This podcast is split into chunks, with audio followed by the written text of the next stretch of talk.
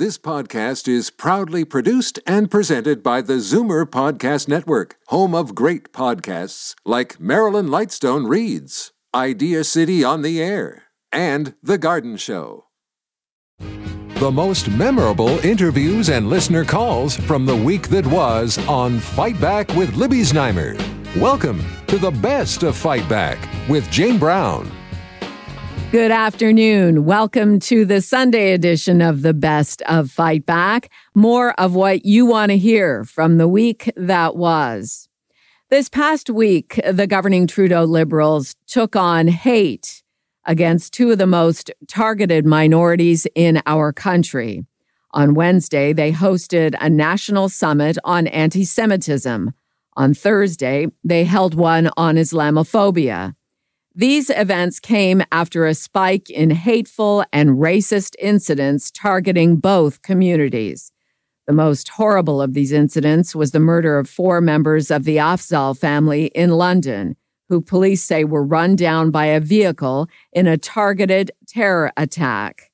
And according to B'nai B'rith, more than 2,600 anti Semitic incidents were recorded last year and that number does not take into account the spread of online hate.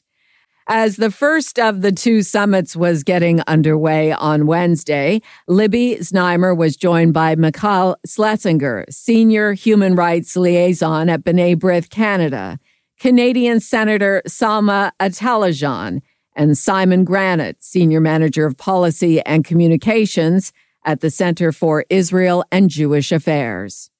The summit provides an important opportunity for us to take concrete action to combat anti Semitism. As you mentioned in the intro, there's been a spike in anti Semitism in Toronto, where I'm located. Uh, the UJA Federation of Greater Toronto noted a five fold uh, spike in anti Semitic incidents. So, what we're really looking forward to is discussing con- constructive policy proposals uh, with all the summit attendees, including co chairs of the event, the Honorable Bardish Chagger. Minister of Diversity and Inclusion and Youth, as well as the Honorable Irwin Cotler, Special Envoy on Preserving Holocaust Remembrance and Combating Anti Semitism. Uh, Salma Ataullahjan, what is a concrete action in terms of combating Islamophobia? I mean, the, the recent incidences are, are deadly. You know what I would love to see? But by the time the summit is over, that the government releases a national strategy for combating uh, Islamophobia. So far, we have seen only words. Incidents happen, we all stand up and condemn it, and then it's forgotten. We, we, need, we need something more than just uh, words. Uh, and what would that be? we you know um, we need to have the communities involved we need to strengthen our hate um, uh, you know hate online laws uh, we need to have uh, municipal you know um, uh, municipal the hate laws where people can be charged right away if we have incidences of people screaming hate at uh, you know Muslims and, and and what what is very disturbing after that horrible horrible incident in London Ontario where the family lost their lives is the rhetoric online and, and, and the hate that is directed at Muslims. And that continues. You know, I'm, I'm very happy that uh, the liberals are holding this uh, summit on Islamophobia. But if you remember, there was um, in 2018, the Standing Senate uh, Committee on Canadian Heritage uh, did a study on combating Islamophobia, and they had recommendations, and I, I, and I don't think any of those have been implemented. Michal Schlesinger, what do you think is needed in terms of our hate laws? Are they strong enough? To, to be clear, uh, we are participating, of course, in, in today's anti Semitism summit. We've been consulted on the planning of it. We've been invited to participate in it, and we've submitted a, a detailed paper that includes 39 action oriented proposals. Um, so there are many aspects, uh, hate, hate crime laws, uh, there are many, many uh, uh, many issues to be addressed, uh, including the one that uh, the Honorable Senator mentioned, for example, um, with respect to online hate.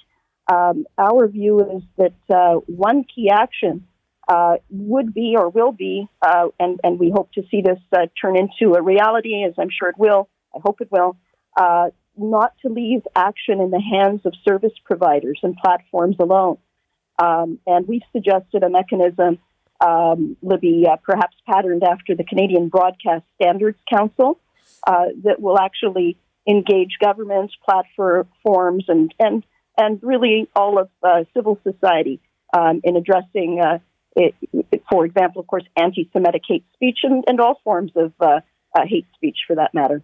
Senator Ataullahjan, uh, concretely, what are you hoping for from tomorrow's summit? Like I said, um, uh, we want, want to see a national uh, strategy for combating Islamophobia. And you know, we can put anything down on paper, we can make all kinds of laws, but until they're not implemented, it's a useless piece of paper. You know, words matter. And, and I, after this incident, when I rose in the Senate and I spoke, and I said that, you know, even, even where I sit, you know, language is used that is harmful to the perception of Muslims. You know, regularly identifying Muslim majority countries as being condemned as Islamic State. And we, they choose to attack, uh, identify an attacker by religion where they're only Muslims. You know, words matter. And, and, and the role that the media plays. Sometimes Muslims are, and Islam are portrayed as a threat. And that offers justification for individuals to commit acts of violence. So we have to be very mindful of that. But I'm hoping that it's just not an election ploy, and I'm hoping that we will have a strategy by the end of the year. Canadian Senator Salma Ataullahjan, Michal Schlesinger, Senior Human Rights Liaison at B'nai B'rith Canada, and Simon Granat, Senior Manager of Policy and Communications at the Center for Israel and Jewish Affairs. This is Zoomer Radio's Best of Fight Back. I'm Jane Brown. It came as a surprise to many, especially when it seemed earlier that the Canadians wanted to keep the land border closed to Americans, and the Americans were keen to open it up. It was announced on Wednesday by the U.S. Homeland Security Department that the border would remain closed to Canadian residents for non essential travel until at least August 21st. That announcement came after the Trudeau Liberals revealed that fully vaccinated American residents would be able to cross the border into Canada as of August 9th. Joining Libby Znaimer for a discussion on the differing approaches to reopening the Canada US border, Rocco Rossi, President and CEO of the Ontario Chamber of Commerce, and the Mayor of Niagara Falls, Ontario, Jim Diodati. No, I have to tell you, growing up in a border town, our communities are so tightly interwoven and integrated that even when I travel in the U.S., it's amazing how many people will say to me, I thought you were Canadian. And I say, I am. And they said, Well, how can you be the mayor of Niagara Falls? They don't realize there are two Niagara Falls, one in Canada and one in the U.S. And I work really closely with Mary Ray Stano in Niagara Falls, New York. And I'm in regular contact with congressmen and senators about this issue and we're all surprised. So we did get the heads up before the announcement. So on the weekend, I was speaking with Congressman Brian Higgins, and he's been a big advocate for opening the border on both sides. And even he was in shock. He said, wow, because Senator Majority Leader Chuck Schumer had been pressuring our ambassador and saying, if you don't open, we may unilaterally open. And here we are beating them to the punch. It was a surprise for everybody. Rocco Rossi, uh, what do you think of this? Is this something that could ultimately benefit us? We're never benefited when there are restrictions, and so I'm with uh, I'm with the mayor. Uh, very surprised. It is not backed up by science. Uh, vaccines are game changers, and uh, we've now been told by the Canadian government when and how the game changes, August 9th um, and the U.S.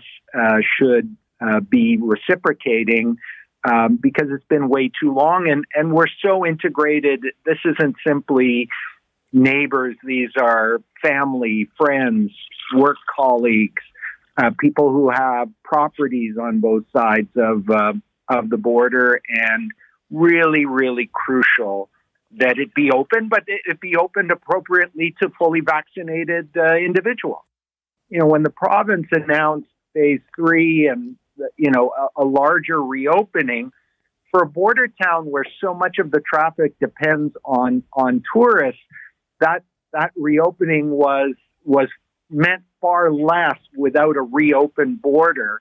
Uh, and the same is true for our neighbors south of the border, you know, with these restrictions on fully vaccinated Canadians at a time where now Canada has exceeded the United States in terms of levels of vaccination. Do you anticipate any problems with which vaccines are going to be recognized? With Springsteen, for a while, they didn't want to recognize AstraZeneca, which is not approved in the States. We've just been hearing about some cruise lines saying if you've mixed your vaccines, we're, we're not going to let you on board. Do you anticipate any of those problems? Or have you had any contact with the Americans over that issue? Yeah, we have, and I think we're ironing things out. The irony is, all of the four approved ones in Canada are are sold to us from the United States, yeah, uh, which which is a little bit ironic. And we're saying follow the World Health Organization when you're determining what will be allowed, because if every country has has a different set of rules, international travel is going to be a disaster. And and Niagara Falls here, we're the number one leisure destination in Canada. We get we have 14 million people every year. Typically, 25% come from the U.S. and they represent 50% of the dollars that come into our community.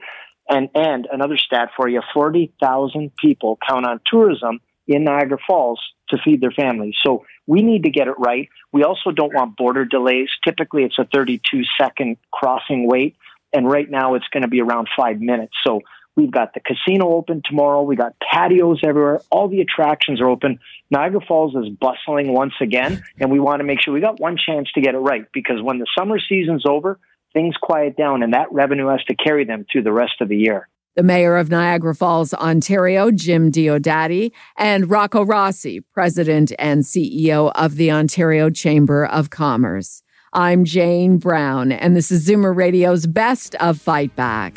Coming up after the break, the Premier's own science table calls for provincially issued vaccine passports. You're listening to an exclusive podcast of Fight Back on Zoomer Radio, heard weekdays from noon to one. Good isn't good enough. Make way for the best of Fight Back with Jane Brown on Zoomer Radio. Welcome back. The latest call for a provincially issued COVID vaccine passport has come from members of Ontario's COVID 19 Science Advisory Table.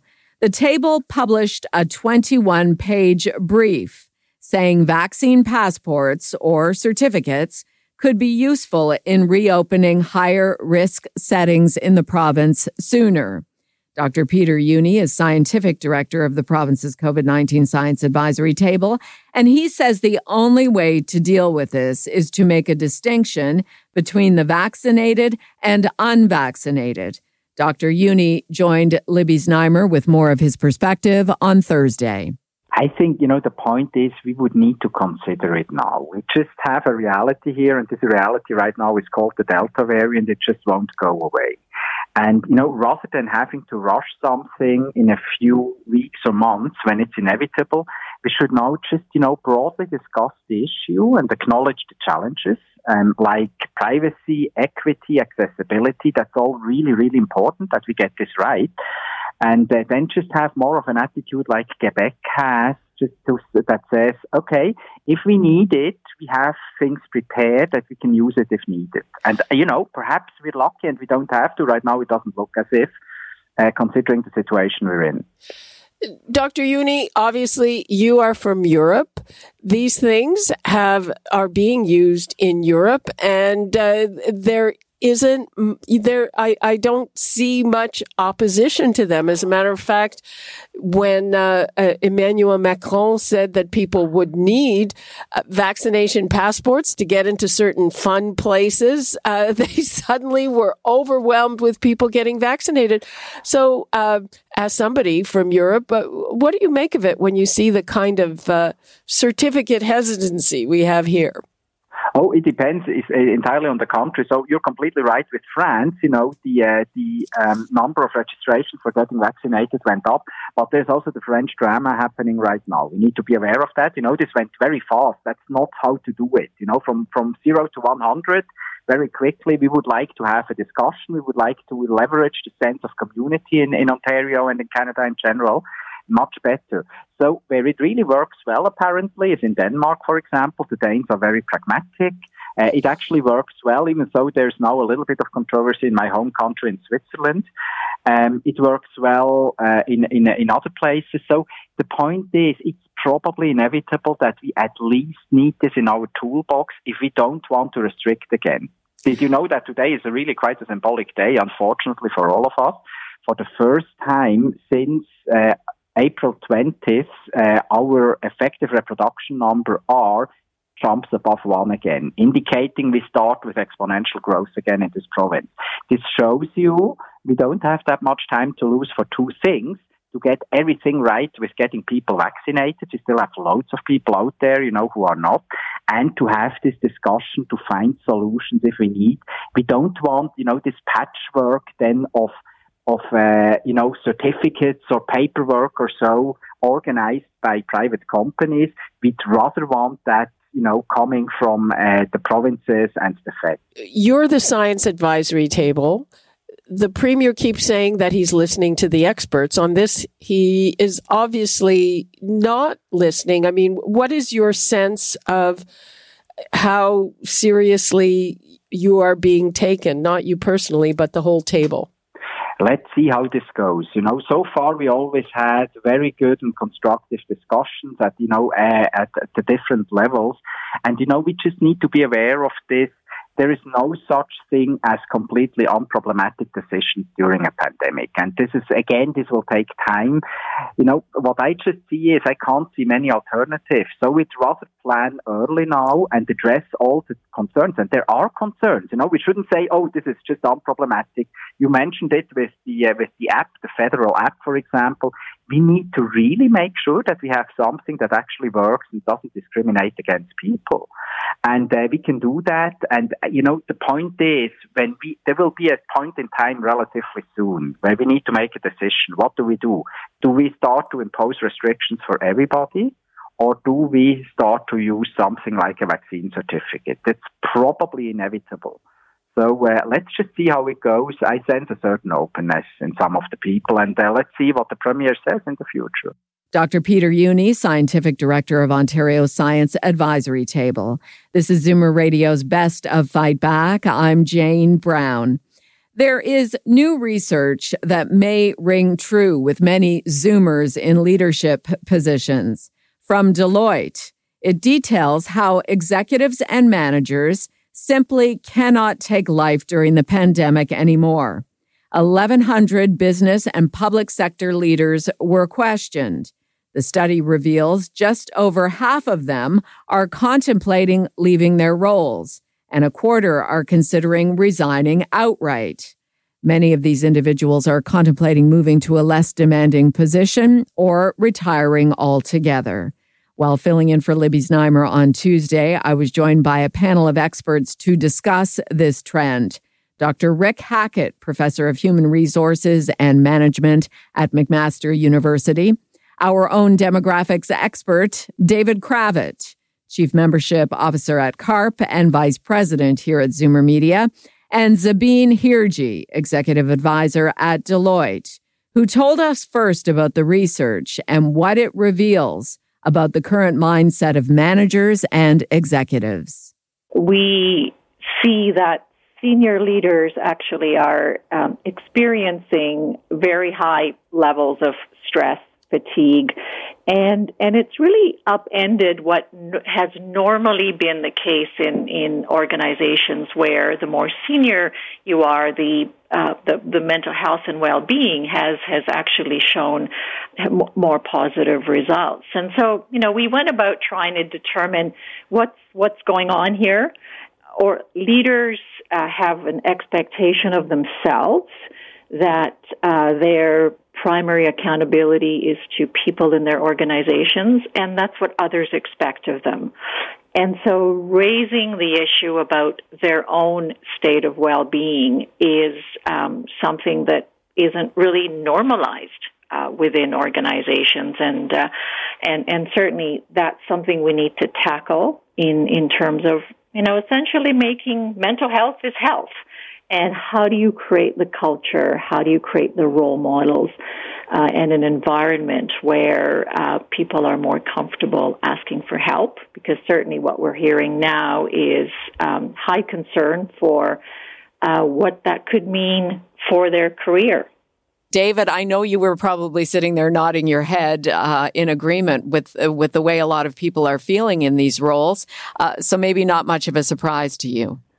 The number one reason they gave in the survey was volume of work, but I would wonder whether some of that is volume of concerns because in addition to getting the job done, I now had to worry about how that's done the neat compartmentalizations that I had before. I go in in the morning, I go home at night. So do all my coworkers. Now their lives are spilling over into it as well.